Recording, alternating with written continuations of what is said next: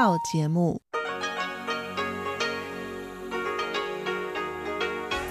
ที่นี่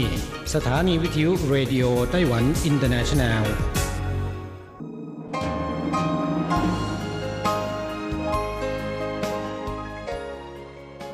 กลับมาฟังขณะนี้ท่านกำลังอยู่กับรายการภาคภาษาไทยเรดิโอไต้หวันอินเตอร์เนชันแนลหรือ RTI ออกกระจายเสียงจากกรุงไทเปไต้หวันสาธารณรัฐจีน เป็นประจำทุกวันนะครับ นอกจากรับฟังทางเครื่องรับวิทยุได้แล้ว ยังสามารถรับฟังรายการผ่านระบบออนไลน์ได้ที่ thai.rti.org.tw หรือที่ RTI Fanpage นะครับ ขอเชิญติดตามรับฟังรายการของเราได้ ตั้งแต่บัดนี้เป็นต้นไป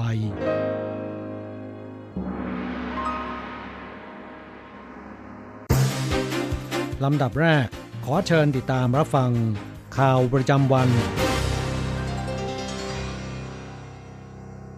สวัสดีครับ คุณผู้ฟังทุกท่าน ข่าววันที่ 11 พฤษภาคม พุทธศักราช 2564 รายงานโดยผมแสงชัย กิตติภูมิวงศ์หัวข้อข่าวที่น่าสนใจมีดังนี้ ไต้หวันพบผู้ติดเชื้อโควิด -19 ในประเทศเพิ่ม 7 ราย ยกระดับเตือนภัยสถานการณ์โควิดเป็นระดับ 2 ไต้หวันไม่ได้รับเชิญเข้าร่วมประชุม WHA จีนขัดขวางการอุทิศเพื่อการป้องกันโรค ประธานาธิบดีไช่เหวินร่วมประชุมสุดยอดพันธมิตรประชาธิปไตยโคเปนเฮเกน ต่อไปเป็นรายละเอียดของข่าวครับ ในวันที่ 11 พฤษภาคม ไต้หวันพบผู้ติดเชื้อโควิด -19 รายใหม่ 7 ราย ในจำนวนนี้รายที่ 1021 มีความเกี่ยวพันกับนักบินติดเชื้อ รายที่ 1187 อีก 6 รายยังไม่ทราบแหล่งติดเชื้อที่แน่ชัด แต่รายที่ 1203 เป็นหญิงวัย 30 ปีทำงานในสถานสันทนาการอินเหอ เมืองอีหลาน ซึ่งเป็นหนึ่งในแหล่งที่มีการแพร่ระบาดของโรคโควิด -19 ศูนย์บัญชาการควบคุมโรคยกระดับเตือนภัยสถานการณ์โควิดเป็นระดับ 2 เริ่มตั้งแต่บัดนี้จนถึง 8 มิถุนายนดำเนินมาตรการเข้มงวดมากขึ้น ประกอบด้วย การห้ามจัดกิจกรรมกลางแจ้ง 500 คนขึ้นไป ในร่ม 100 คนขึ้นไป หากจะจัดกิจกรรมต้องจัดที่นั่งยึดกับที่ หรือนั่งสลับฟันปลา บันทึกรายละเอียดผู้ร่วมกิจกรรม สวมหน้ากากอนามัย งดรับประทานอาหารและเครื่องดื่ม อีกทั้งต้องแจ้งแผนป้องกันโรค เพื่อขออนุมัติต่อหน่วยงานท้องถิ่น นอกจากนี้ยังมีการดำเนินมาตรการ ห้ามรับประทานอาหารและเครื่องดื่ม บนรถไฟแบบเดิม และรถไฟความเร็วสูง และห้ามจำหน่ายตั๋วยืนสำหรับขบวนรถไฟความเร็วสูง และรถไฟที่วิ่งข้ามเมือง ข้าต่อไปครับ ไต้หวันไม่ได้รับเชิญเข้าร่วมประชุม WHA ที่ผ่านมานั้นรัฐมนตรีต่างประเทศ กลุ่มประเทศอุตสาหกรรมชั้นนำของโลก 7 ประเทศ หรือว่า G7 และแอนโทนีบริงเคนรัฐมนตรีกระทรวงต่างประเทศของสหรัฐ ได้กล่าวสนับสนุนไต้หวัน เข้าร่วมการประชุมสมัชชาใหญ่องค์การอนามัยโลก หรือว่า WHA แต่จีนยังคงขัดขวาง สิ้นสุดการรับสมัครในวันที่ 10 พฤษภาคม ไต้หวันยังคงไม่ได้รับเชิญให้เข้าร่วมประชุม การประชุม WHA กำลังจะเริ่มขึ้นในวันที่ 24 พฤษภาคม นับเป็นปีที่ 5 นับตั้งแต่ปี 2017 ที่ไต้หวันไม่ได้รับเชิญ ให้เข้าร่วมประชุมโฆษกของ WHO ตอบคำถามสำนักข่าว Central News ของไต้หวันว่า ปัญหาการเข้าเป็นสมาชิกสังเกตการของไต้หวัน เกี่ยวพันกับการพิจารณา และการตัดสินใจของสมาชิก WHO 194 ประเทศ ทางด้านลิวปิงเฉิงโฆษกสภาบริหารของไต้หวันแถลง ในวันที่ 11 ว่า ในภาวะที่ประเทศสำคัญ ต่างสนับสนุนไต้หวัน แต่จีนยังคงขัดขวาง ไต้หวันไม่ละทิ้งความพยายาม ในการขอเสียงสนับสนุนจากประเทศต่างๆ มากขึ้นเรื่อยๆประธานาธิบดีไช่หวนเข้าร่วมประชุมสุดยอดพันธมิตรประชาธิปไตยโคเปนเฮเกน ทำเนียบประธานาธิบดีแถลงข่าวในตอนค่ำวันที่ 10 พฤษภาคม ประธานาธิบดีไช่หวนแห่งไต้หวันสารจีน เข้าร่วมประชุมสุดยอด ประชาธิปไตยโคเปนเฮเกนสมัยที่ 4 ผ่านทางวิดีโอ ร่วมกับพันธมิตรประชาธิปไตย หรือว่า AOD นายจ็อบปี้โคฟอร์ดรัฐมนตรีกระทรวงต่างประเทศของเดนมาร์กได้กล่าวปกป้องประชาธิปไตย เช่นเดียวกับประธานาธิบดีไช่หวน เขากล่าวว่าจะดำเนินกลยุทธ์การต่างประเทศและความมั่นคงปลอดภัย บนพื้นฐานค่านิยมที่เหมือนกัน และประนามจีนที่แซงชั่นต่อ EU โดยระบุว่าเป็นสิ่งที่เลวร้ายที่สุด ประธานาธิบดีไช่หงวนกล่าวว่าไต้หวันยึดมั่นในเสรีภาพประชาธิปไตย จึงเป็นเป้าหมายของการถูกโจมตีด้วยข่าวปลอม การคุกคามทางเศรษฐกิจ แม้แต่ทางทหาร ผู้ต่อต้านประชาธิปไตย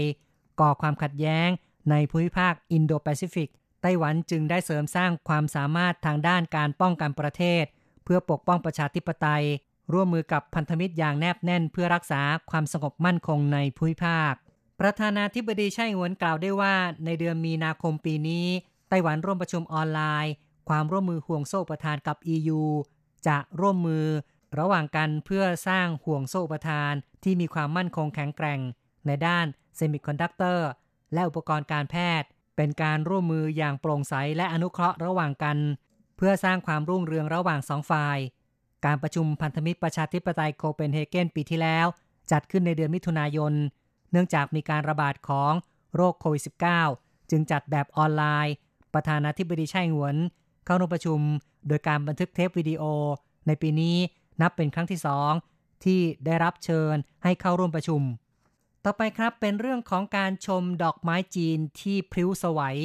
แสงอาทิตย์สาดส่อง ดอกไม้จีนเหลืองอารามเต็มทุ่ง สวยงามยิ่งนัก ปกติฤดูชมดอกไม้จีนในไต้หวัน คือเดือนกรกฎาคมที่ไทหมาลี เมืองไถตง แต่เดือนพฤษภาคมก็ชมได้ ไปที่ฟาร์มเทียนซันหมู่บ้านจือเปินเมืองไถตง นักท่องเที่ยวบอกว่า ได้ข่าวเดือนพฤษภาคมก็ชมได้ จึงมาชมกัน ทุ่งดอกไม้จีนได้ชื่อว่าทุ่งปลอดกังวล การได้ชมดอกไม้จีนพลิ้วสวัยจะรู้สึกปลอดโปร่งสบายใจ การมาชมดอกไม้ที่ฟาร์มแห่งนี้ ไม่มีผู้คนเบียดเสียดหนาแน่น ดอกไม้จีนนอกจากชมเพลิดเพลินแล้ว ยังรับประทานได้ด้วย นี่คือดอกไม้จีนแห้งพันธุ์ใหม่ที่รสชาติอร่อยมาก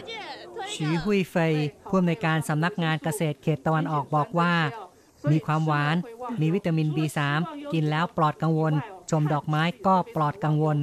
ดอกไม้จีนมีคุณค่าทางอาหารสูง ตากแห้งแล้ว รสชาติดี เก็บได้นาน รับประทานแล้วร่างกายแข็งแรง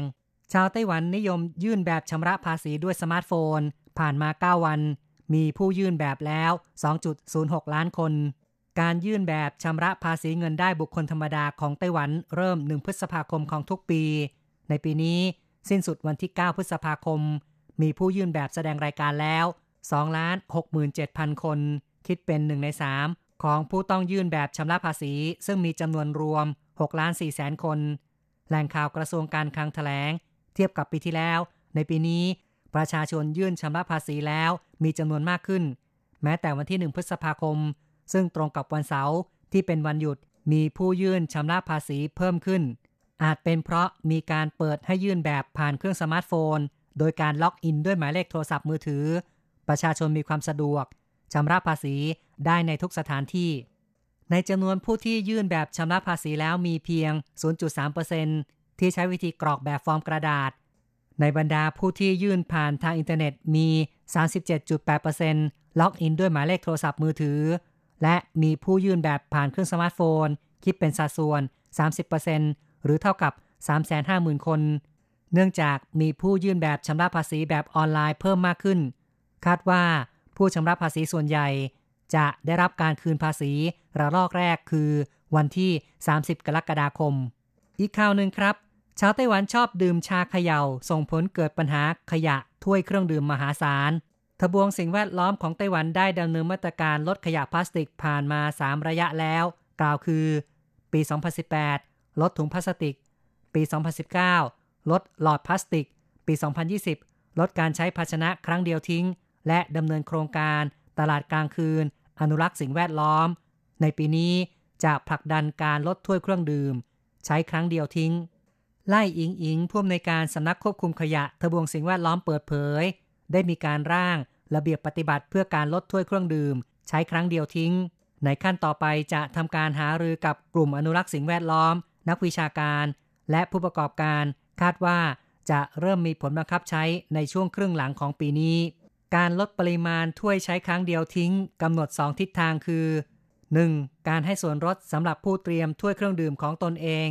2. การกำหนดให้เทศบาลเมืองต่างๆ ผลักดันทดลองใช้ถ้วยหมุนเวียน ซึ่งบางท้องถิ่นได้ใช้ระบบเช่าถ้วยเครื่องดื่มแล้ว ได้แก่ นครไทนัน นครนิวไทเป และเกาะริวคิวน้อย ในเดือนเมษายนที่ผ่านมา นครเทาหยวน ร่วมมือกับร้านสะดวกซื้อ ส่วนกรุงไทเป อยู่ระหว่างการวางแผน ใช้ถ้วยเครื่องดื่มแบบหมุนเวียน ข่าวจาก RTI ในส่วนของข่าวไต้หวันจบลงแล้วครับ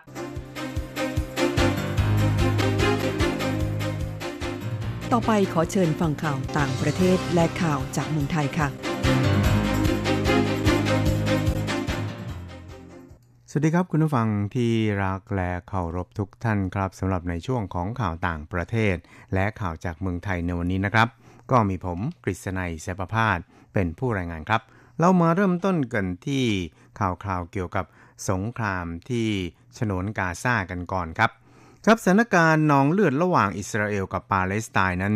ทวีความรุนแรงมากขึ้นครับกองทัพอิสราเอลนั้นปฏิบัติการโจมตีทางอากาศ ถล่มฉนวนกาซาเมื่อคืนวานนี้ เป็นเหตุให้มีผู้เสียชีวิตอย่างน้อย 20 ศพ รวมทั้งเด็กหลายศพนะครับ เพื่อตอบโต้กลุ่มติดอาวุธฮามาสในปาเลสไตน์ ที่ยิงจรวดข้ามพรมแดนมาตกในพื้นที่กรุงเยรูซาเล็ม เมืองหลวงของอิสราเอลเป็นครั้งแรก นับตั้งแต่ปี 2557 เป็นต้นมาครับครับชาวปาเลสไตน์นั้นได้เล่าเหตุการณ์ด้วยความตื่นตระหนกครับว่ากองทัพอิสราเอลนั้นได้โจมตีทางอากาศอย่างหนักหน่วง จนได้ยินเสียงระเบิดดังสนั่นทั้งในเมืองกาซาและพื้นที่ต่างๆ ในบริเวณฉนวนกาซาโดยเจ้าหน้าที่ปาเลสไตน์เผยว่า การโจมตีทางอากาศของอิสราเอลคราวนี้นั้นเป็นเหตุให้มีเด็กเสียชีวิต 9 ศพนะครับ และมีผู้รับบาดเจ็บอย่างน้อย 65 ราย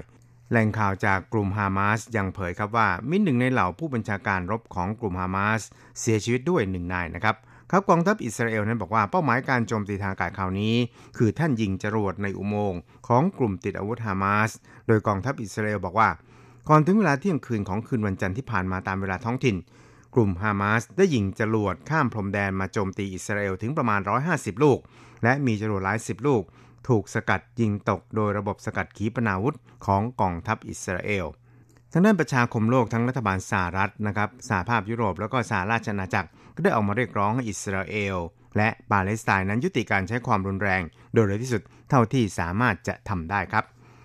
ครับช่วงเราไปติดตามข่าวคราวจากเมืองไทยกันบ้างครับ เป็นข่าวเกี่ยวกับทางด้าน การผ่อนคลายร้านอาหารนะครับซึ่งนายแพทย์ทวีสินวิษณุโยธิน โฆษกศูนย์บริหารสถานการณ์การแพร่ระบาดของโรคติดเชื้อไวรัสโคโรนา 2019 หรือสบค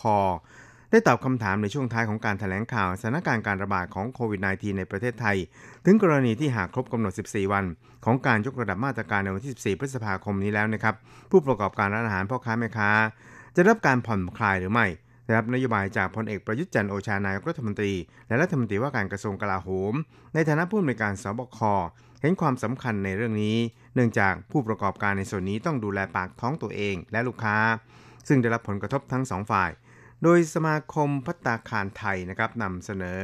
เรื่องขอความอนุเคราะห์ถึงนายกรัฐมนตรีใน 2 เรื่องครับได้แก่มาตรการผ่อนคลายกรณีสถานการณ์ดีขึ้น ปัจจัยเสี่ยงและการติดเชื้อในร้านอาหารลดลง หรือมีมาตรการเสริมการดูแลลูกค้า จัดพื้นที่ต่างๆ ให้ผู้ประกอบการ โดยสมาคมไปดำเนินการ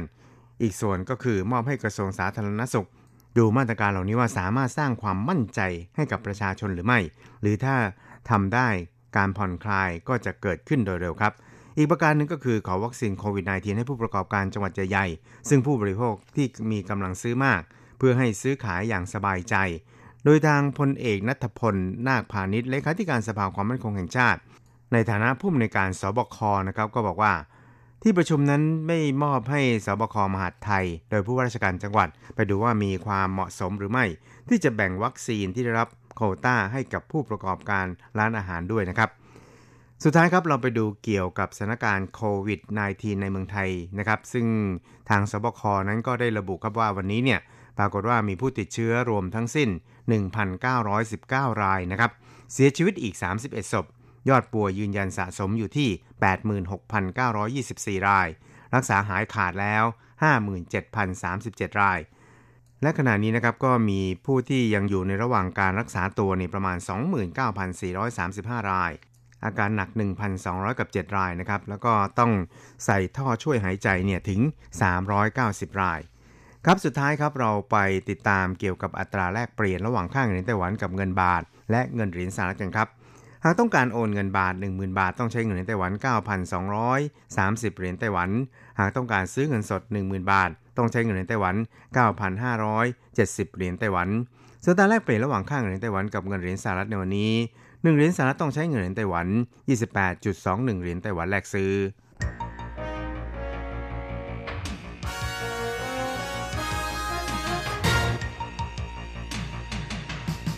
วิทยาการที่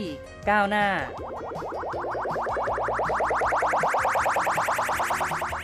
ชีวิตความเป็นอยู่ที่ทันสมัย อะไรที่ใหม่ ๆ ล้ำยุค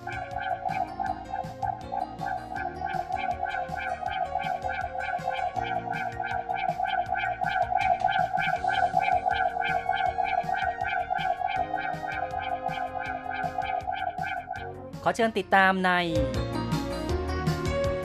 ไต้หวันไฮเทค ดำเนินรายการโดย แสงชัย กิตติภูมิวงศ์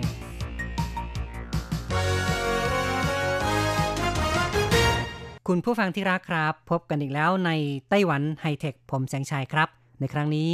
เราจะมาคุยกันถึงเรื่องของ โรงพยาบาล มหาวิทยาลัยแห่งชาติของไต้หวันทำการ วิเคราะห์ทางพันธุกรรมเพื่อป้องกันรักษาโรคโควิด -19 ในช่วงนี้โรคโควิด -19 กำลังคุกคามต่อมนุษย์ทั่วโลกอย่างหนัก จนมีผู้เสียชีวิตนับล้านคนแล้ว ทั่วโลกนั้นวงการแพทย์ต่างพยายามเร่งหาวิธีการรักษา หรือการพัฒนาวัคซีนเพื่อป้องกัน และ วิธีการอย่างหนึ่งที่มีความกระตือรือร้นอย่างยิ่งในการวิจัยค้นคว้า ก็คือการศึกษาทางด้านพันธุกรรมศาสตร์ เพื่อเอาชนะต่อโควิด -19 ที่เป็นโรคร้ายในยุคศตวรรษปัจจุบัน ในช่วงกลางเดือนเมษายนที่ผ่านมานั้น บริษัท Microsoft ของไต้หวันก็ได้ถแถลงว่า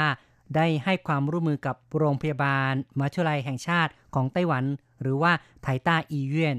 ดำเนินโครงการ AI for Health ก็คือ AI เพื่อสุขภาพ เป็นการใช้โปรแกรม Azure HPC ในการศึกษาวิเคราะห์ทางด้านพันธุกรรมศาสตร์ คุณผู้ฟังรู้จักกับโปรแกรม Azure ของ Microsoft หรือเปล่าเอ่ย Azure Microsoft นั้นก็เป็นแพลตฟอร์มอย่างหนึ่งที่ช่วยในการประมวล ช่วยในการจัดการข้อมูล บนแพลตฟอร์ม Azure ของ Microsoft นั้นจะมีบริการทางด้าน compute ก็คือ การประมวลผล บริการทางด้านการสร้างเซิร์ฟเวอร์ ซึ่งผู้ใช้บริการนั้นไม่ต้องหนักใจกับเรื่องของอุปกรณ์ฮาร์ดแวร์ ตัวระบบนั้นก็มีทุกอย่างพร้อมมูล สามารถที่จะใช้ฐานข้อมูลที่มีหลากหลายรูปแบบได้ แล้วก็ยังมีบริการ storage ก็คือว่า ให้บริการทางด้านการเก็บข้อมูล การย้ายข้อมูล รวมถึงการสำรองข้อมูล ซึ่งก็หมายถึงข้อมูลทางดิจิตอลต่างๆนะครับ นอกจากนี้แล้วก็ยังมี network คือบริการระบบเครือข่าย เพื่อการเชื่อมต่อกับคลาวด์ เป็นคลาวด์ภายในองค์กร แล้วก็สามารถติดตั้งใช้งานร่วมกันได้อย่างง่ายดาย ก็คือว่า Microsoft Azure นั้นเป็น solution Cloud Platform ที่เปิดกว้าง มีการใช้งานที่ยืดหยุ่นสูง เหมาะกับการใช้งานในธุรกิจในองค์กรต่างๆ ซึ่งจะช่วยองค์กรในการประหยัดต้นทุน ช่วยในด้านการบริหารจัดเก็บข้อมูลรวมถึงความรวดเร็วในการรับส่งข้อมูล ถือว่าเป็นเทคโนโลยี ระบบคลาวด์ที่ตอบโจทย์การทำงานได้อย่างหลากหลายทีเดียว และทาง Microsoft ในไต้หวันนั้นก็ได้แถลงว่าได้ใช้ Azure HPC ซึ่งไม่ใช่ Azure ที่เป็นแพลตฟอร์มทั่วไป แต่ว่าเป็นแพลตฟอร์มที่เรียกว่า High Performance Computing มีความสามารถในการประมวลที่มีประสิทธิภาพสูง ครับทาง Microsoft นั้นก็แถลงว่ามีการใช้ Azure HPC ในการช่วยเหลือ โรงพยาบาลมหาวิทยาลัยแห่งชาติของไต้หวัน ในการประมวลผลที่เรียกกันว่า Genotype Imputation เป็นการอนุมานทางสถิติในทางพันธุกรรมศาสตร์ ก็ถือว่าเป็นการวิเคราะห์เป็นการประมวลผลทางด้านพันธุกรรมศาสตร์ โดยใช้ฐานข้อมูลพันธุกรรม ที่เรียกว่า Biobank เป็นฐานข้อมูลพันธุกรรมของอังกฤษที่มีขนาดใหญ่ที่สุดในโลก การใช้แพลตฟอร์มของ Microsoft ดังกล่าวนั้น ก็ทำให้ประสิทธิภาพในการประมวลผลนั้น มีความเร็วมากขึ้นถึง 40 เท่า และนับว่าโครงการนี้ก็ประสบความสำเร็จเป็นแห่งแรกในเอเชีย ที่ทำการอนุมานทางพันธุกรรมศาสตร์ ขนาดใหญ่ที่สุดมีความสำเร็จสำคัญที่สุดทางด้านการวิจัยพันธุกรรม เป็นพื้นฐานทางด้านวิทยาศาสตร์ เพื่อการป้องกันโรค ทางโรงพยาบาลมหาวิทยาลัยแห่งชาติของไต้หวันนั้น ก็ได้แถลงว่าในช่วงที่มีการระบาดของโควิด -19 เนี่ยทางโรงพยาบาลมีการสังเกตว่า ผู้ป่วยบางราย เป็นผู้ป่วยที่มีแนวโน้มไม่ปกติ ซึ่งก็คือบางคนนั้นเป็นผู้ที่ป่วยมีโรคเรื้อรังอยู่แล้ว แต่เมื่อติดเชื้อโควิด -19 กลับหายป่วยได้อย่างรวดเร็ว ขณะที่ผู้ป่วยบางคนอายุยังน้อย แต่เมื่อติดเชื้อโควิด -19 แล้วกลับเสียชีวิตอย่างรวดเร็ว ถ้าหากว่ามีการวิเคราะห์ทางพันธุกรรม คือ มีการเปรียบเทียบสลับตำแหน่งพันธุกรรม ที่เรียกว่าเป็นการอนุมาน ทางพันธุกรรมศาสตร์เนี่ยถ้าทำสำเร็จแล้วก็จะเป็นนกลไกในการประเมินความเสี่ยงที่จะเกี่ยวข้องกับยีน ที่ถือว่าเป็นสาเหตุสำคัญ จะใช้เป็นข้อมูลในการช่วยป้องกันโรค แล้วก็ช่วยยกระดับการดูแลรักษาสุขภาพประชาชนได้ ยีนของมนุษย์แต่ละคนนั้นมีการจัดเรียงที่ไม่ซ้ำกัน การตรวจวิเคราะห์ทางพันธุกรรมจะทำให้เข้าใจ ภาวะร่างกายที่เป็นมาตั้งแต่กำเนิด รวมถึงใช้ในการพยากรณ์ความเสี่ยงของการเกิดโรคต่างๆ พยากรณ์ความเสี่ยงในการเกิดโรคบางอย่างได้ จากสถิติปัจจุบันนั้น มนุษย์มียีนผิดปกติที่พบบ่อย 730,000 ยีน ในการตรวจยีนนั้นมักจะพบจุดบกพร่องของยีนเป็นประจำ ดังนั้นทีมแพทย์ที่ทำการวิจัยในครั้งนี้ จึงต้องทำการวิเคราะห์ยีนด้วย AI จะต้องใช้เวลาหลายเดือน พื่อทำการพยากรณ์จุดบกพร่อง โดยใช้ AI Deep Learning ซึ่งการประมวลผลข้อมูลที่มีจำนวนมหาศาลนี้ต้องใช้เวลาค่อนข้างจะยาวนาน หลังจากที่ทางทีมวิจัยของโรงพยาบาลแพทย์มาทรายแห่งชาติของไต้หวันนั้น ได้รับข้อมูลตัวอย่าง 5 0 0แสนรายจากทาง Biobank ของอังกฤษ ต้องทำการอนุมานในทางพันธุศาสตร์ มีความคืบหน้าช้ามาก แต่หลังจากที่ได้รับความช่วยเหลือจากทาง Microsoft ให้ใช้แพลตฟอร์ม Azure จึงประหยัดเวลาได้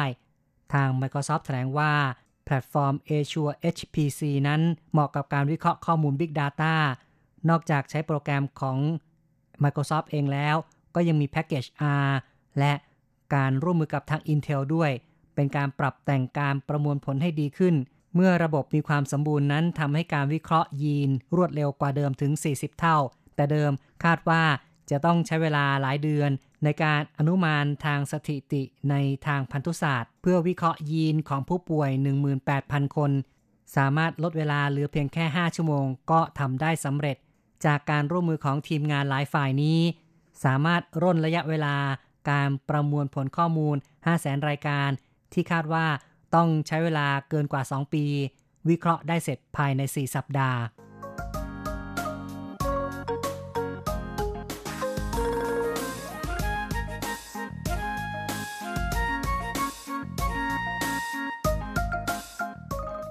พันธุกรรมนั้นก็เป็นสิ่งที่ได้รับการถ่ายทอดมาจากบรรพบุรุษ แล้วก็สามารถที่จะถ่ายทอดจากรุ่นหนึ่งไปสู่อีกรุ่นหนึ่งได้ พันธุกรรมถูกควบคุมโดย หน่วยควบคุมที่เรียกกันว่า ยีน ยีนนั้นมีอยู่เป็นจำนวนมาก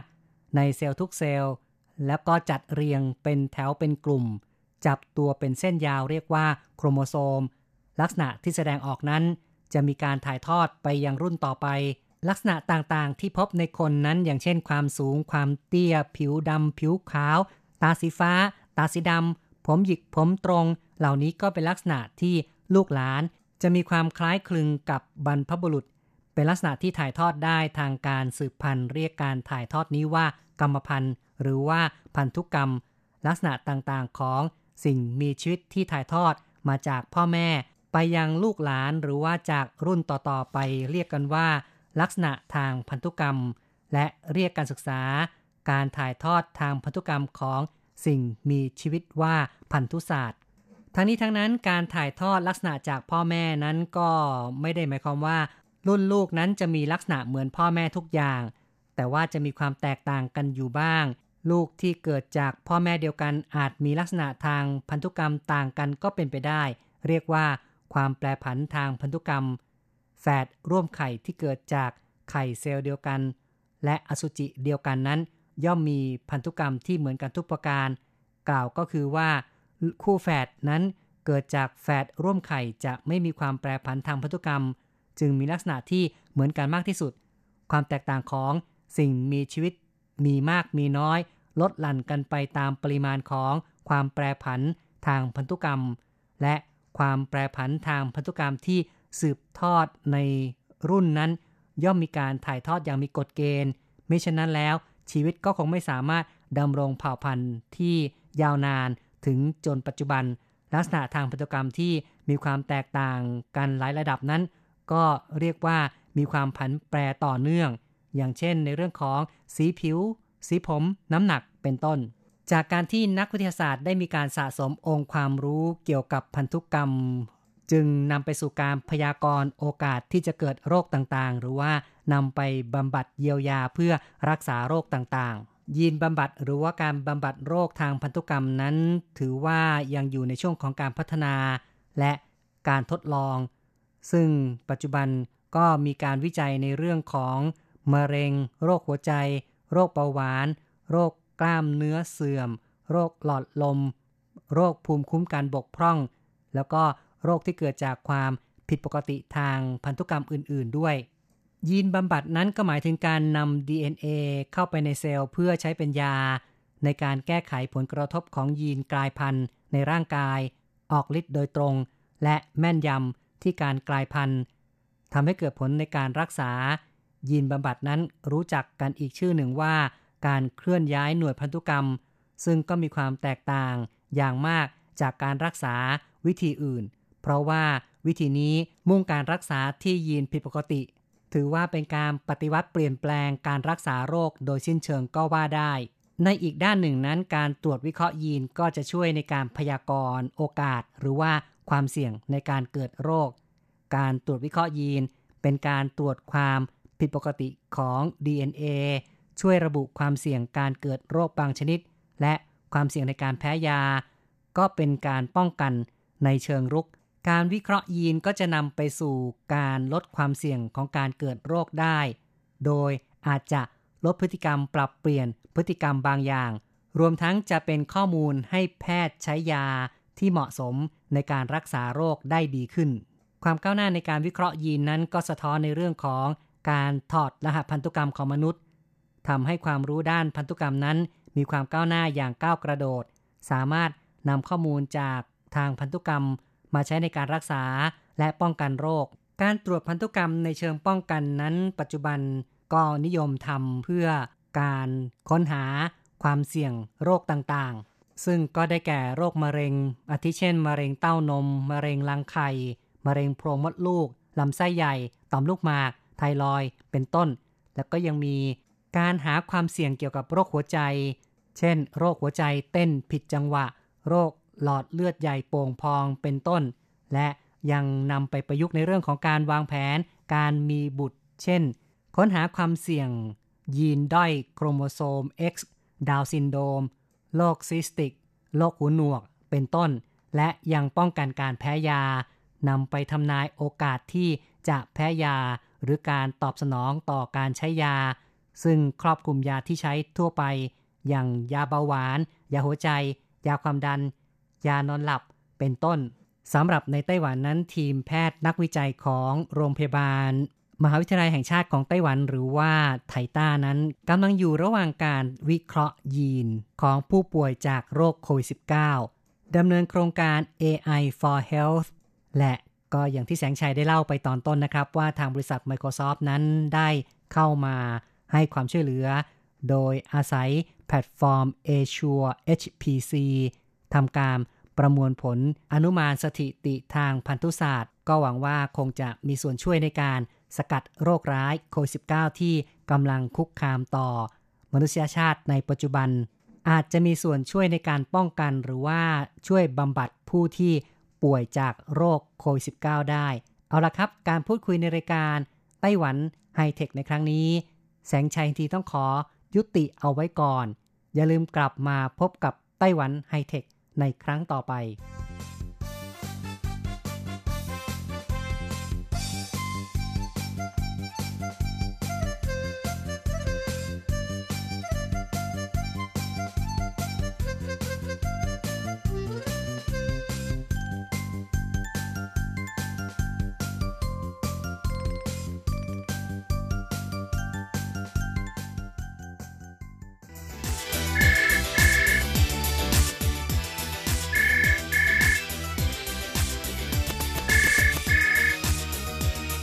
ที่นี่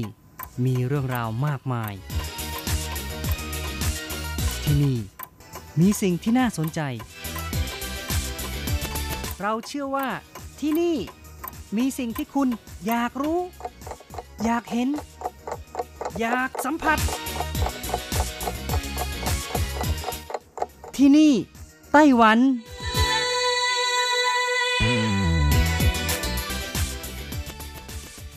สวัสดีค่ะคุณผู้ฟังพบกันอีกแล้วค่ะ ในช่วงเวลาที่นี่ไต้หวันกับรจรัสยนสุวรรณพร้อมกับเนื้อหาสาระที่ดีๆ ที่เกี่ยวข้องกับในไต้หวันนำมาเล่าสู่กันฟัง ประจำทุกสัปดาห์สัปดาห์นี้เช่นกันค่ะ มีเรื่องราวของ ปลาไหลค่ะ ปลาไหลที่ส่งออกไปขายญี่ปุ่น สายพันธุ์ญี่ปุ่นนะคะ ตอนนี้ก็มีปริมาณล้นตลาดนะคะ เพราะว่าส่งไปขายที่ญี่ปุ่นน้อยลง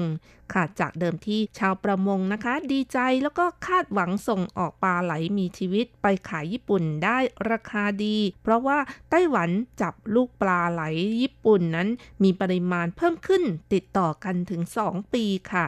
แต่แล้วก็ต้องผิดหวังนะคะ เพราะว่าการระบาดของโควิด -19 ที่ญี่ปุ่นต้องจำกัดเวลาประกอบการของร้านอาหารในประเทศทำให้จำนวนของผู้บริโภคนอกบ้านลดลง และอีกประการหนึ่งก็คือ คนญี่ปุ่นหันไปซื้อปลาไหลแปรรูปสุกมากินเพิ่มขึ้นทำให้ปลาไหลมีชีวิตของไต้หวัน ส่งออกมีปริมาณลดลงเป็นจำนวนมาก แล้วก็ราคาขายของปลาไหลในบ่อเลี้ยงของไต้หวันนั้นก็ลดลงเป็นจำนวนมากเช่นกัน และเพื่อช่วยเหลือผู้ประกอบการและเกษตรกรผู้เพาะเลี้ยงปลาไหลนะคะกรมประมงไต้หวันก็ได้จัดกิจกรรม เชิญชวนประชาชนในประเทศ บริโภคปลาไหลค่ะ โดยมีการวางจำหน่ายในจุดพัก รถริมทางด่วนถึง 10 แห่งทั่วไต้หวัน มีทั้งข้าวหน้าปลาไหลสไตล์ญี่ปุ่น ข้าวหน้าปลาไหลสไตล์ไต้หวัน แล้วก็ข้าวหน้าปลาไหลซอสญี่ปุ่น ข้าวเหนียวหน้าปลาไหลหรือหยิวฟั่นนะคะเป็นต้นค่ะ ราคาตั้งแต่ 128 เหรียญไต้หวันไปจนถึง 850 เหรียญไต้หวัน ถือว่าราคาก็ไม่แพงมากนะคะ เมื่อเปรียบเทียบกับสมัยก่อนค่ะ ค่ะ ถ้าไปเที่ยวญี่ปุ่น เมนูข้าวหน้าปลาไหลย่าง ดูเหมือนจะเป็นสิ่งที่ขาดไม่ได้ ตลาดการบริโภคปลาไหลในญี่ปุ่นหลักๆ แล้วอยู่ที่ร้านอาหารและซุปเปอร์มาร์เก็ตค่ะกัวฉงอิง ประธานสมาคมส่งออกปลาไหลและกุ้งของไต้หวันชี้ว่า ร้านอาหารในญี่ปุ่นส่วนใหญ่เลือกใช้ปลาไหลมีชีวิตทำข้าวหน้าปลาไหล ส่วนซุปเปอร์มาร์เก็ต มักจะซื้อปลาไหลแปรรูปก็คือปลาไหลย่างซอสสำเร็จรูปที่บรรจุสุญญากาศนั่นเอง ซึ่งราคาของปลาไหลทั้งสองชนิดนั้นต่างกันมากค่ะ ญี่ปุ่นนำเข้าปลาไหลมีชีวิต 5,000 ถึง 7,000 ตันต่อปี และนำเข้าปลาไหลแปรรูป 15,000 ตันต่อปี ซึ่งปลาไหลชีวิตส่วนใหญ่ก็นำเข้ามาจากไต้หวัน แล้วก็จีนแผ่นดินใหญ่ค่ะ โดยปลาไหลมีชีวิตที่นำเข้านั้น ล้วนเป็นปลาไหลสายพันธุ์ญี่ปุ่น แต่ปลาไหลแปรรูปที่นำเข้ามาจากจีนแผ่นดินใหญ่นั้น หลักๆ แล้วก็เป็นสายพันธุ์อเมริกัน แล้วก็ราคาของลูกปลาไหลสายพันธุ์อเมริกันนั้น มีแค่หนึ่งในสิบของปลาไหลสายพันธุ์ญี่ปุ่นด้วยปลาไหลตัวเต็มวัยของทั้งสองสายพันธุ์นั้น ก็มีราคาที่แตกต่างกันเป็นครึ่งด้วยนะคะ นายกัวชงอิงยังบอกด้วยว่า ญี่ปุ่นนำเข้าปลาไหลแปรรูปเพิ่มขึ้นทุกปี ผู้บริโภคปลาไหลแปรรูปส่วนใหญ่ก็เป็นแม่บ้าน ก็เพราะว่าราคามันถูกนะคะ อีกทั้งมีความสะดวกในการประกอบอาหาร แต่ว่าปลาไหลราดซอสในร้านอาหารที่มีราคาสูงกับปลาไหลแปรรูปนั้น จะไม่ส่งผลกระทบกัน ปัจจุบันยังคงมีการส่งปลาไหลมีชีวิตไปขายญี่ปุ่นเป็นหลัก แต่ว่าขณะนี้เนื่องจากว่าเกิดการระบาดของโควิด -19 นะคะ ก็ทำให้ความต้องการปลาไหลมีชีวิตลดลง แต่ว่าปลาไหลแปรรูปกลับมีความต้องการมากขึ้นค่ะ ค่ะ ธุรกิจการเลี้ยงปลาไหลของไต้หวัน เคยผ่านความรุ่งเรืองมาช่วงหนึ่ง ปริมาณการเลี้ยง 40,000 ตันต่อปี และส่วนใหญ่ล้วนแต่ส่งไปขายญี่ปุ่น คนญี่ปุ่นกินปลาไหลราดซอส 10 ตัว ในจำนวนนี้ก็มาจากไต้หวัน 6 ตัว แต่อย่างไรก็ตาม หลังจากที่ธุรกิจการเลี้ยงปลาไหลในจีนแผ่นดินใหญ่นั้น ค่อยๆ เพิ่มมากขึ้นนะคะ ตลาดส่งออกปลาไหลของไต้หวันก็ค่อยๆ ถูกแบ่งสัดส่วนกัวฉงอิงยังบอกด้วยว่าตั้งแต่ปี 1990 จีนแผ่นดินใหญ่ เริ่มเลี้ยงปลาไหลมากขึ้น เนื่องจากต้นทุนการเลี้ยงต่ำ ไม่ว่าจะเป็นปลาไหลมีชีวิต หรือว่าปลาไหลแปรรูป ล้วนส่งผลกระทบต่อไต้หวันทั้งนั้น ปัจจุบันปลาไหลมีชีวิตของไต้หวันยังคงครองสัดส่วนตลาดญี่ปุ่น แต่ว่าปลาไหลแปรรูปดูเหมือนจะไม่มีเลย ซึ่งจากสถิติของกระทรวงการคลังญี่ปุ่น ระบุ ปี 2020 ญี่ปุ่นนำเข้าปลาไหลมีชีวิต 5,441 ตัน ในจำนวนนี้นะคะมาจากจีนแผ่นดินใหญ่ 4,195 ตัน แต่นำเข้ามาจากไต้หวันเพียง 994 ตันเท่านั้น ส่วนการนำเข้าปลาไหลแปรรูปของญี่ปุ่นในปี 2020 มีทั้งหมด 17,341 ตัน มาจากจีนแผ่นดินใหญ่ 17,263 ตัน และมาจากไต้หวันเพียง 41 ตันเท่านั้นนะคะ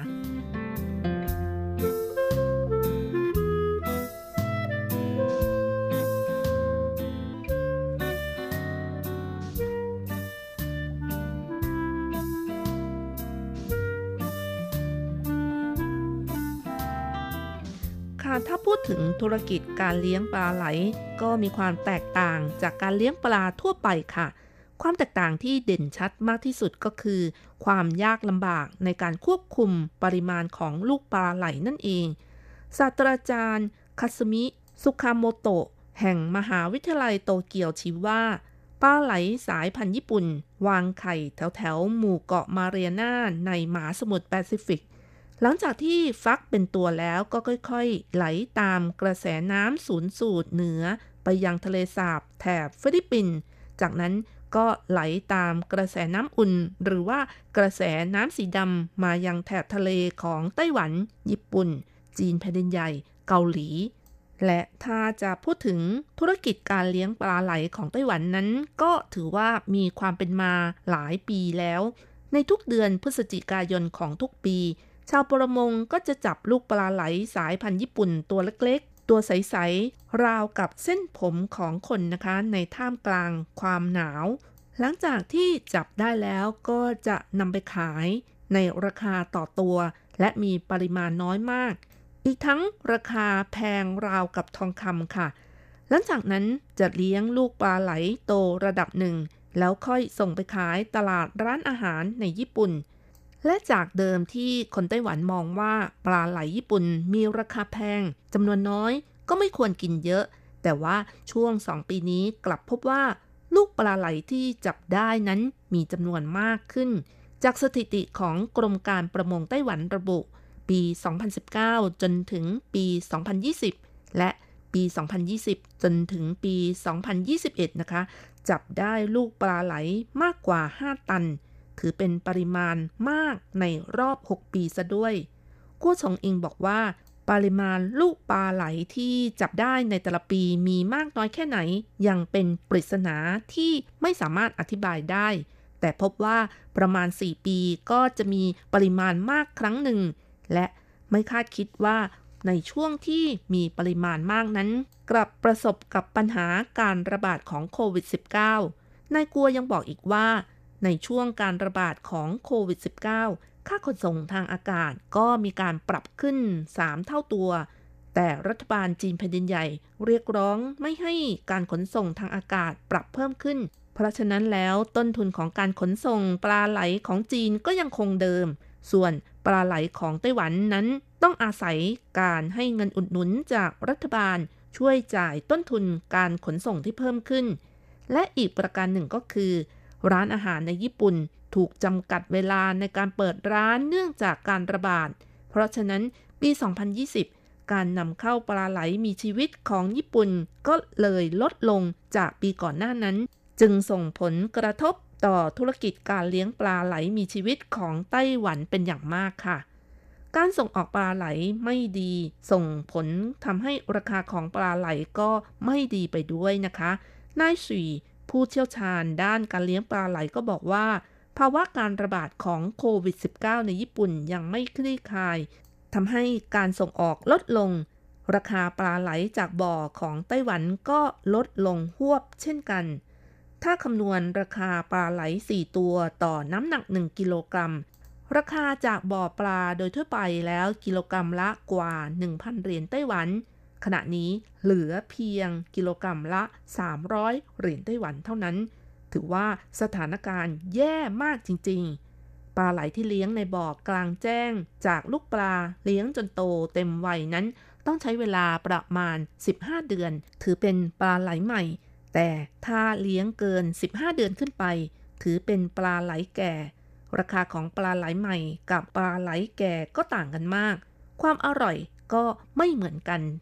ปลาไหลใหม่ เนื้อละเอียดนุ่ม หนังปลาลื่นมันวาว หากความต้องการตลาดน้อย แน่นอนว่าเกษตรกรผู้เลี้ยงปลาต้องวิตกกังวล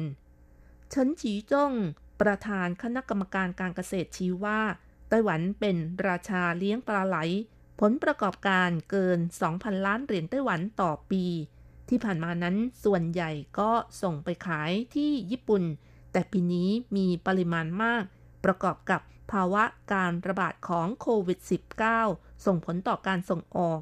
จึงขอร้องให้ประชาชนในประเทศนั้นช่วยกันบริโภคปลาไหล จังจื้อเซิ่งอธิบดีกรมการประมงชี้ว่าที่ผ่านมานั้น แต่ละปีมีปริมาณปลาไหลประมาณ 2,500 ตัน แต่ว่าปีนี้เพิ่มขึ้นเป็น 7,000 ตัน ราคาของปลาไหลขณะนี้ถูกมาก ถือเป็นโอกาสของการบริโภคเป็นอย่างดี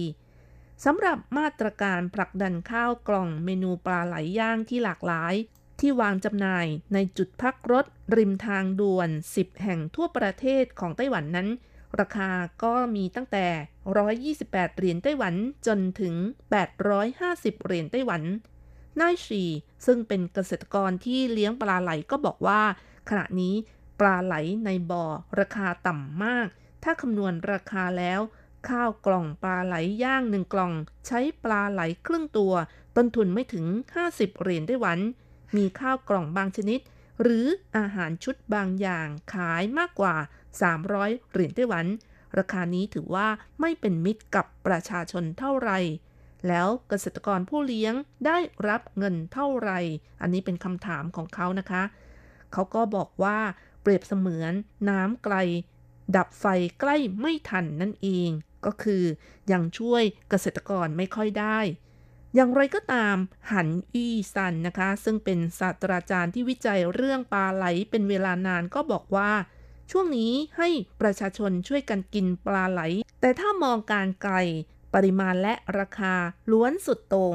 ปริมาณมากกินเยอะ เวลาขาดแคลนราคาสูง เพราะฉะนั้น ควรพิจารณาปริมาณของลูกปลาที่จับได้ในอนาคตว่ามีแนวโน้มลดลงด้วย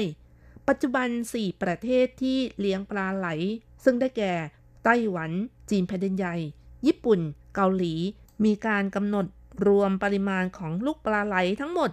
78 ตัน ตัวเลขดังกล่าวก็ควรจะปรับลดลงเหลือ 40-50 ตัน และแต่ละประเทศก็ต้องปรับลดลงด้วย ถ้าหากต้องการให้ประชาชนมีโอกาสได้กินปลาไหลที่ราคาเป็นมิตรกับประชาชนต่อไป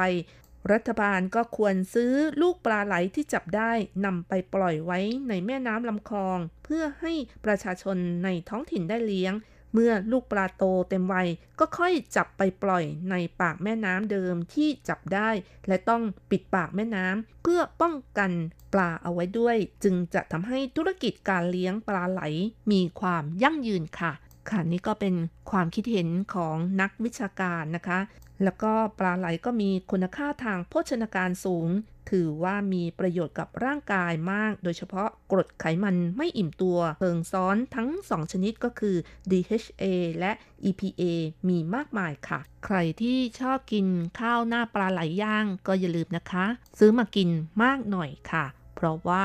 ราคาถูกและอร่อยด้วย ค่ะคุณฟังคะเวลาหมดแล้วค่ะ อย่าลืมค่ะกลับมาติดตาม เรื่องราวดีๆ ในช่วงเวลาที่นิไต้หวัน สัปดาห์หน้าเวลาเดียวกันสำหรับวันนี้ สวัสดีค่ะ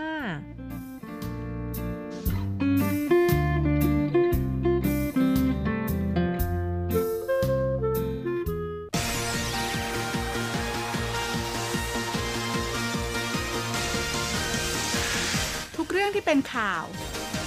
ทุกเรื่องที่เป็นกระแสในสังคมไต้หวัน เราจะจับมาเล่าให้คุณฟังทุกสัปดาห์ที่ RTI ผ่านมุมมองของคนรุ่นใหม่ กับรายการมิติใหม่ไต้หวัน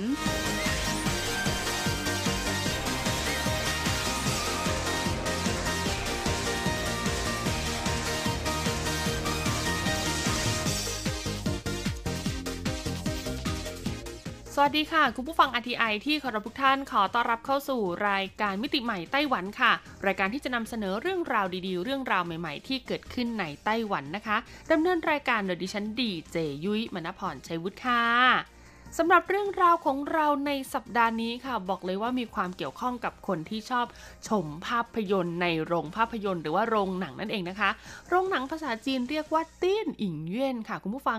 แต่นะคะแต่ว่าคำว่าเตี้ยนอิงเย่นเนี่ยนะก็จะใช้กับโรงหนังที่ฉายหนังที่เรียกได้ว่า เป็นหนังปัจจุบันอ่าหนังกำลังอยู่ในกระแสอะไรประมาณนี้หนังฮอลลีวูดต่างๆนะคะก็คือเป็นหนังที่เรียกได้ว่าได้รับความนิยมอยู่ในปัจจุบันนั่นเองนะเขาถึงจะเรียกว่าเตี้ยนอิงเย่นค่ะแต่ถ้าเป็นโรงหนังที่เรียกได้ว่าฉายหนังที่ออกจากโรงแล้วอ่าคนไต้หวันเขาก็จะเรียกว่าเออหลุนชี่เย่นค่ะคุณผู้ฟัง ซึ่งต้องบอกเลยนะคะว่าในสมัยก่อนนะ ประเทศไทยเราเองนะคะ ก็จะมีโรงหนังประเภทนี้นะ ซึ่งจะฉายหนังที่ออกจากโรงไปแล้วก็คือออกจากโรงใหญ่นะคะ ไปแล้วนะ แล้วก็มาฉายในโรงที่เป็นโรงที่เป็นแบบเล็กกว่านะคะ หรือว่าเป็นโรงที่อาจจะมีคุณภาพแล้วก็บริการไม่ดีเท่าไหร่นักนะคะ แต่ก็ยังเป็นบรรยากาศของโรงหนังอยู่ ซึ่งในเมืองไทยนะเวลาขายหนังขายตัวหนังประเภทนี้นะคะ ก็จะขายเป็นตัวหนังควบอ่านะก็คือสามารถที่จะดูหนังได้2อสามเรื่องพร้อมกันนะ ซึ่งถ้ายุ้ยพูดถึงหนังควบปุ๊บเนี่ยยุ้ยเชื่อว่าคนที่อายุมากกว่า 30 ปีขึ้นไปนะคะ น่าจะเกิดทันแล้วก็น่าจะพอนึกภาพตามออกนะ แต่ปัจจุบันนี้ค่ะโรงหนังประเภทนี้ในเมืองไทยเนี่ยก็ค่อยๆ ลดลงเรื่อยๆนะ โดยเฉพาะในเมืองใหญ่ๆนะคะ ก็กลายเป็นโรงหนังแบบปกติทั่วไปที่เราเห็นกันเป็นโรงหนัง3มิติทีดีไอซ์แม็กอะไรเงี้ยเข้ามาแทนนะคะ แต่ตามต่างจังหวัดค่ะบางจังหวัดเนี่ยก็ยังมีโรงหนังควบประเภทนี้ฉายอยู่นะคุณผู้ฟัง ซึ่งก็ต้องบอกเลยว่าราคาตั๋วเนี่ยนอกจากจะถูกแล้วนะคะ คุณยังสามารถชมภาพยนตร์ได้ถึง 2 เรื่องเลยทีเดียวนะในการซื้อตั๋วเพียงแค่หนึ่งครั้งค่ะ ซึ่งในไต้หวันเองนะคะสำหรับโรงหนังจำพวก เออหลุนชี่เย่นเนี่ยนะ ก็จะมีลักษณะที่ต้องบอกเลยว่าคุณภาพของอ่าโรงหนังเนี่ยก็จะไม่ค่อยดีเท่าไหร่ แต่ว่าคุณภาพสีแสงนะคะต่างๆ ในโรงหนังเนี่ยก็ยังถือว่าอยู่ในเกณฑ์มาตรฐานกลางๆ ใช้ได้อยู่นะคุณผู้ฟัง และที่สำคัญค่ะไต้หวันเนี่ยจะต่างจากเมืองไทยนิดนึงเพราะตัวหนังของเขาถึงแม้ว่าจะเป็นเออหลุนเนี่ยนะเออหลุนเตี้ยนอิงหรือว่าเออหลุนชี่เย่นเนี่ยก็จะไม่ได้ถูกมากขนาดนั้น ก็ยังอยู่ที่หลักประมาณ 200 อะไรเงี้ยสองสามร้อยแต่คุณสามารถดูได้ทั้งวันคือเดินวนอะคุณผู้ฟังคือไม่จำเป็นต้องดูได้แค่ 2 เรื่องไงคือบ้านเราอาจจะดูได้เต็มที่คือ 2 เรื่อง แต่ที่นี่ก็คือวนเลยค่ะ สมมุติว่าคุณอาจจะเข้าดูตอนเช้าเป็นเรื่องหนึ่งอย่างเงี้ยอ่าตอนเช้าอาจจะดูเฉินหลงอ่าตอนบ่ายดูหนังฮอลลีวูดตอนเย็นดูแอนิเมชันก็ได้นะคะ เต็มที่เลยแล้วก็สามารถนำอาหารเข้าไปรับประทานได้ด้วยค่ะ ซึ่งต้องบอกเลยนะคุณผู้ฟังว่าอาหารนะคะ ที่เขานิยมนำเข้าไปรับประทานกันด้วยความที่คุณจะดูกี่เรื่องก็ได้นะ ก็จะมีทั้งอาหารที่มีกลิ่นรุนแรงอ่านะซึ่งปกติแล้วเนี่ยอาหารพวกนี้ก็จะถูกห้ามเอาเข้าไปในโรงหนังใช่ไหมแต่ถ้าเป็นเออหลุนนะคะชี่เย่นเนี่ยสามารถเอาอาหารเหล่านี้เข้าไปรับประทานได้ระหว่างชมภาพยนตร์แหละค่ะ เรามาดูกันดีกว่าค่ะ คุณผู้ฟังว่าในไต้หวันตอนนี้นะคะ มีโรงหนังที่ฉายหนังที่ออกจากโรงไปแล้วเนี่ย กี่โรงการที่คนไต้หวันเนี่ยรู้สึกว่าเฮ้ย เป็นโรงหนังที่คุณภาพดีอ่าที่สำคัญราคาไม่แพงนะคะ ราคาตั๋วไม่แพง แล้วก็ยังมีบริการที่ดีอีกด้วยนะ บริการที่ดีในที่นี้นะคะเขาบอกว่าความสะอาดนะคะ แล้วก็มารยาทของอพนักงานเนี่ยเทียบเท่ากับโรงหนังระดับใหญ่ ๆ เลยก็ว่าได้นะอ่างานนี้เขาก็ทำผลสำรวจกันมาให้ทั่วไต้หวันเลยทีเดียวละค่ะ ซึ่งต้องบอกเลยนะคะ คุณผู้ฟังฟังแล้วนะ แล้วก็หากอยากจะเข้าไปดูพิกัดนะคะสำหรับสถานที่ที่ตั้งโรงหนังเหล่านี้นะคะ ย้อนหลังนะ ก็สามารถเข้าไปดูได้เลยบนเว็บไซต์ th.rti.org.tw แล้วก็ search หารายการมิติใหม่ไต้หวันนะคะ ยุ้ยแปะทั้งพิกัดนะคะ แล้วก็ชื่อโรงหนังรวมถึงเบอร์ติดต่อไว้ให้ด้วยนะ คุณผู้ฟังเรียกได้ว่างานนี้ค่ะ ใครเบื่อเบื่ออยู่บ้านนะรู้สึกว่าแบบเอออยากออกไปดูหนัง แต่ก็ไม่ได้อยากดูหนังในกระแสขนาดนั้น ก็ลองไปดูโรงหนังที่ฉายหนังที่ออกโรงไปแล้ว อาจจะเป็นทางเลือกหนึ่งในการสร้างความ entertain สำหรับ การอยู่ในไต้หวันก็ได้นะคะ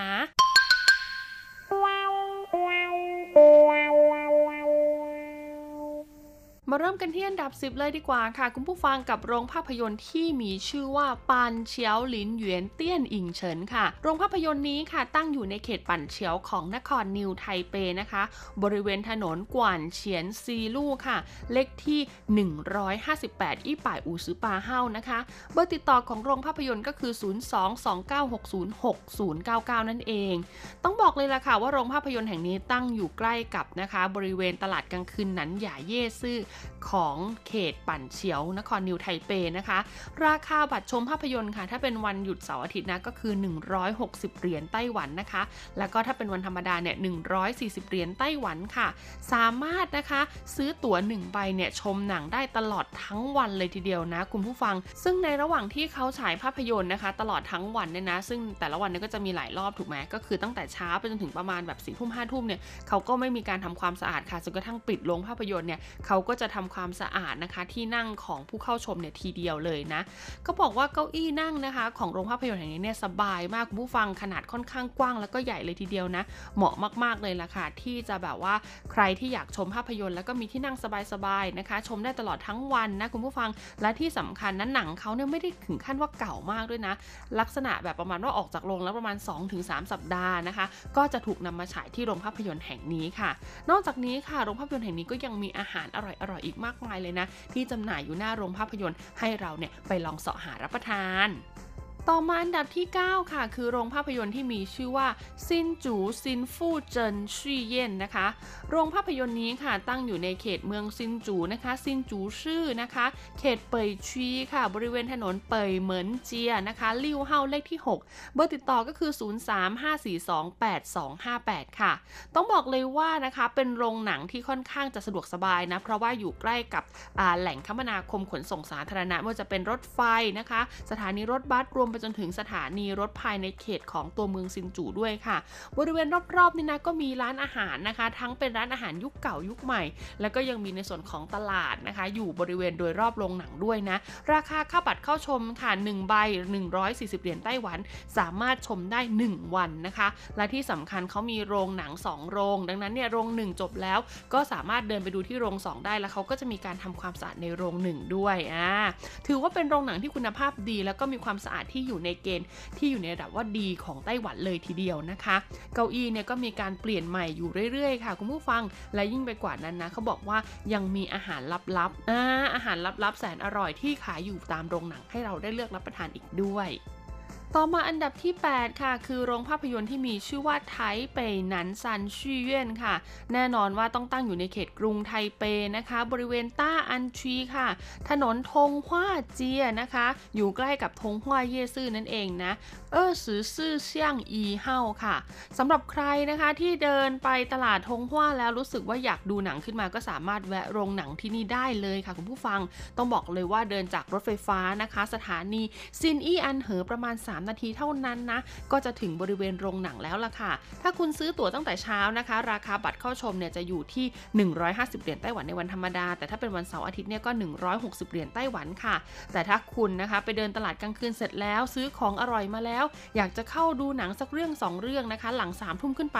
ราคาตั๋วเนี่ยก็จะเหลือเพียงแค่ 100 เหรียญไต้หวันเท่านั้นค่ะ ที่สำคัญค่ะโรงภาพยนตร์แห่งนี้เนี่ยมีถึง 4 โรงฉายหนังเลยทีเดียวนะคุณผู้ฟังดังนั้นเนี่ยก็สามารถสลับสับเปลี่ยนได้นะคะ และเขาก็มีการรักษาความสะอาดอยู่ตลอดเวลาด้วยค่ะ เขาบอกว่าในโรงที่ 1 หรือว่าโรง A เนี่ยนะคะ มีจอนะคะที่ค่อนข้างใหญ่มากเลยทีเดียวนะ เรียกได้ว่าคุณภาพเนี่ยก็ไม่ได้แพ้โรงหนังปัจจุบันเลยละค่ะ ต่อมาอันดับที่ 7 ค่ะ คือโรงภาพยนตร์ที่มีชื่อว่าจิงเหมยเจียเจียหลายหลายชื่อเย่นนะคะ เป็นโรงภาพยนตร์ที่ตั้งอยู่ในเขตกรุงไทเปอีกแล้วค่ะ บริเวณเวินซันชีนะคะ ถนนหลัวฉีฝูลู่六段ค่ะ ถนนหลัวฉีฝูลู่ section ที่ 6 นะคะ เลขที่ 403 四百零八號ค่ะ อยู่ใกล้กับสถานีรถไฟฟ้าจิงเหมยเจียวินจันประตูทางออกที่ 1 นะคะ เขาบอกว่าเดินไม่นานค่ะ ประมาณสัก 3 นาทีเท่านั้นนะคะก็ก็จะถึงบริเวณโรงภาพยนตร์แล้วค่ะ ถือว่าเป็นโรงภาพยนตร์ที่มีขนาดใหญ่เลยทีเดียวนะคุณผู้ฟังมีถึง 4 ชั้นด้วยกันค่ะ จุคนได้ 2-300 คนเลยนะคะ มีทั้งหมด 2 โรงฉายภาพยนตร์ด้วยกันนะคะ โดยบริเวณรอบๆ โรงภาพยนตร์ค่ะ ก็มีตลาดกลางคืนจิงเหมยนะคะ จิงเหมยเย่ซื่อนะที่มีอาหารอร่อยมากมายเลยทีเดียวค่ะ คุณสามารถซื้ออาหารนะคะ อร่อยๆ จากตลาดกลางคืน เข้าไปภายในโรงภาพยนตร์นะคะ ชมชิมแล้วก็รับประทานได้อย่างสบายใจ เขาไม่มีการห้ามแล้วก็ไม่ผิดกฎแต่อย่างใดค่ะ ราคาค่าชมภาพยนตร์นะคะสำหรับที่นี่นะคะ ไม่สามารถชมได้ทั้งวันนะ ชมได้เพียงแค่ 2 เรื่องเท่านั้นค่ะ ราคาตั๋ว 140 เหรียญไต้หวันนะคะ ซึ่งคนไทเปเองค่ะเขาบอกว่าเป็นสถานที่พักผ่อนลับๆสำหรับในช่วงวันหยุดเลยก็ว่าได้ ต่อมาอันดับที่ 6 ค่ะ ลงไปที่เกาสงภาคใต้กันบ้างดีกว่านะคะ กับโรงภาพยนตร์ที่มีชื่อว่าซื้อเฉียนเตี้ยนอิงเฉินค่ะ โรงภาพยนตร์แห่งนี้ค่ะตั้งอยู่ในเขตเกาสงซื่อนะคะซันหมิงชีค่ะ ถนนนะคะซื้อเฉียนเออลู่เออซื้ออีเฮาค่ะ สามารถเดินทางไปได้นะคะ โดยรถประจำทางหมายเลข 28 ค่ะ คุณผู้ฟังต้องบอกเลยว่าโรงภาพยนตร์แห่งนี้เคยปิดปรับปรุงไปเมื่อปี 2020 นะคะแล้วก็กลับมาเปิดให้บริการอีกครั้งค่ะ มีที่ฉายภาพยนตร์นะคะ ทั้งหมดเนี่ย5โรงหนังด้วยกันนะคะ แล้วก็ราคาบัตรเข้าชมนะคุณผู้ฟัง 140 เหรียญไต้หวันเท่านั้นค่ะ แต่หากคุณสมัครเป็นสมาชิกโดยเสียค่าสมาชิก 50 เหรียญไต้หวันนะคะ บอกเลยว่าคุณจะสามารถซื้อบัตรเข้าชมนะคะ ในราคาเพียงแค่ 90 เหรียญไต้หวันเท่านั้นเองค่ะ นอกจากนี้นะคะยังมีบริการที่จอดรถนะคะ แล้วก็ที่สำคัญเนี่ยแต่ละโรงภาพยนตร์ก็มีขนาดจอเล็กใหญ่แตกต่างกันไป ใครที่อยู่เกาสงก็ลองไปชมภาพยนตร์ที่นี่กันได้นะคะ ต่อมาอันดับที่ 5 ค่ะ คือโรงภาพยนตร์ที่มีชื่อว่าเท้าหยวนมินเหออิงเฉิงค่ะ แน่นอนว่าเป็นโรงภาพยนตร์ที่ตั้งอยู่ในเขต นครเทาหยวนนั่นเองนะคะ พิกัดของโรงภาพยนตร์แห่งนี้ค่ะก็คือเทาหยวนชื่อปาเต๋อชีค่ะ บริเวณถนนกว่างฟูลู่นะคะ เลขที่ 80ปาสือเฮาค่ะ เบอร์ติดต่อของโรงภาพยนตร์นี้ก็คือ 033777437 นะคะ ต้องบอกเลยว่าโรงภาพยนตร์นี้นะเขาบอกว่ามีอายุยาวนานมากว่า 40 ปีแล้วล่ะค่ะ ซึ่งภายในโรงภาพยนตร์แห่งนี้ค่ะ มีการจัดโซนเป็นเหมือนพิพิธภัณฑ์เล็ก ๆ ด้วยนะคุณผู้ฟังนะ ให้ประชาชนที่สนใจนะคะ สามารถเข้าไปชมประวัติเรื่องราวความเป็นมา การเปลี่ยนแปลงในยุคของภาพยนตร์นะคะ ของไต้หวันเนี่ยในอดีตที่ผ่านมาจนถึงปัจจุบันค่ะ ซึ่งราคาจำหน่ายนะคะ ราคาตั๋วนะเพียง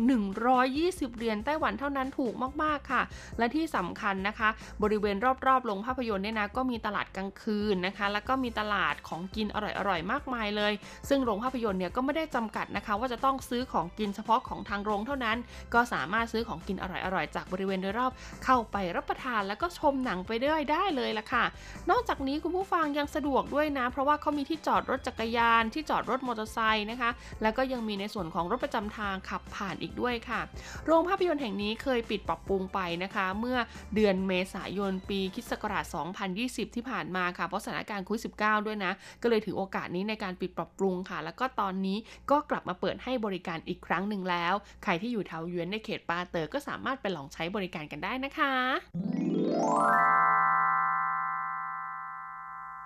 ต้องบอกเลยละค่ะว่าเรื่องราวของโรงฉายหนังนะคะ ที่เอาภาพยนตร์ที่ออกจากโรงปัจจุบันไปแล้ว ไปฉายซ้ำอีกครั้งหนึ่งเนี่ยนะยังไม่จบเพียงเท่านี้ค่ะ เราพูดไปเพียงแค่ 6 อันดับเท่านั้นเองนะคะ ยังเหลืออีก 4 อันดับสุดท้ายค่ะ ซึ่งต้องบอกเลยว่าทั้ง 4 อันดับสุดท้ายเนี่ยนะล้วนเป็นโรงภาพยนตร์ที่น่าสนใจ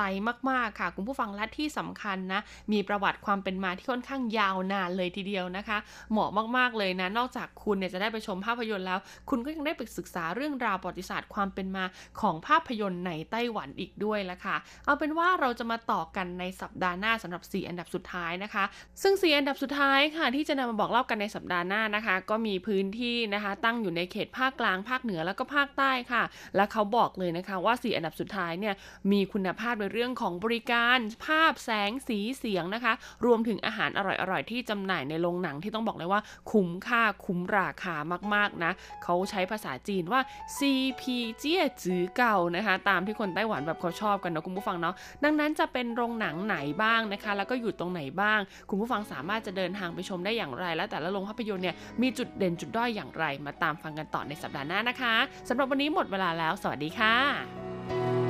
แน่นอนเมื่อเรารักเขาเขาแล้วเขาไม่ยอมรักต่อ ก็ต้องเจ็บต้องช้ำไป แน่นอน ถ้ามันเป็นเกมอะไรสักเกม ก็ต้องมีคนเสียใจ แต่การแพ้ เพราะไม่เคยได้ลงแข่ง น่าเสียดายน่า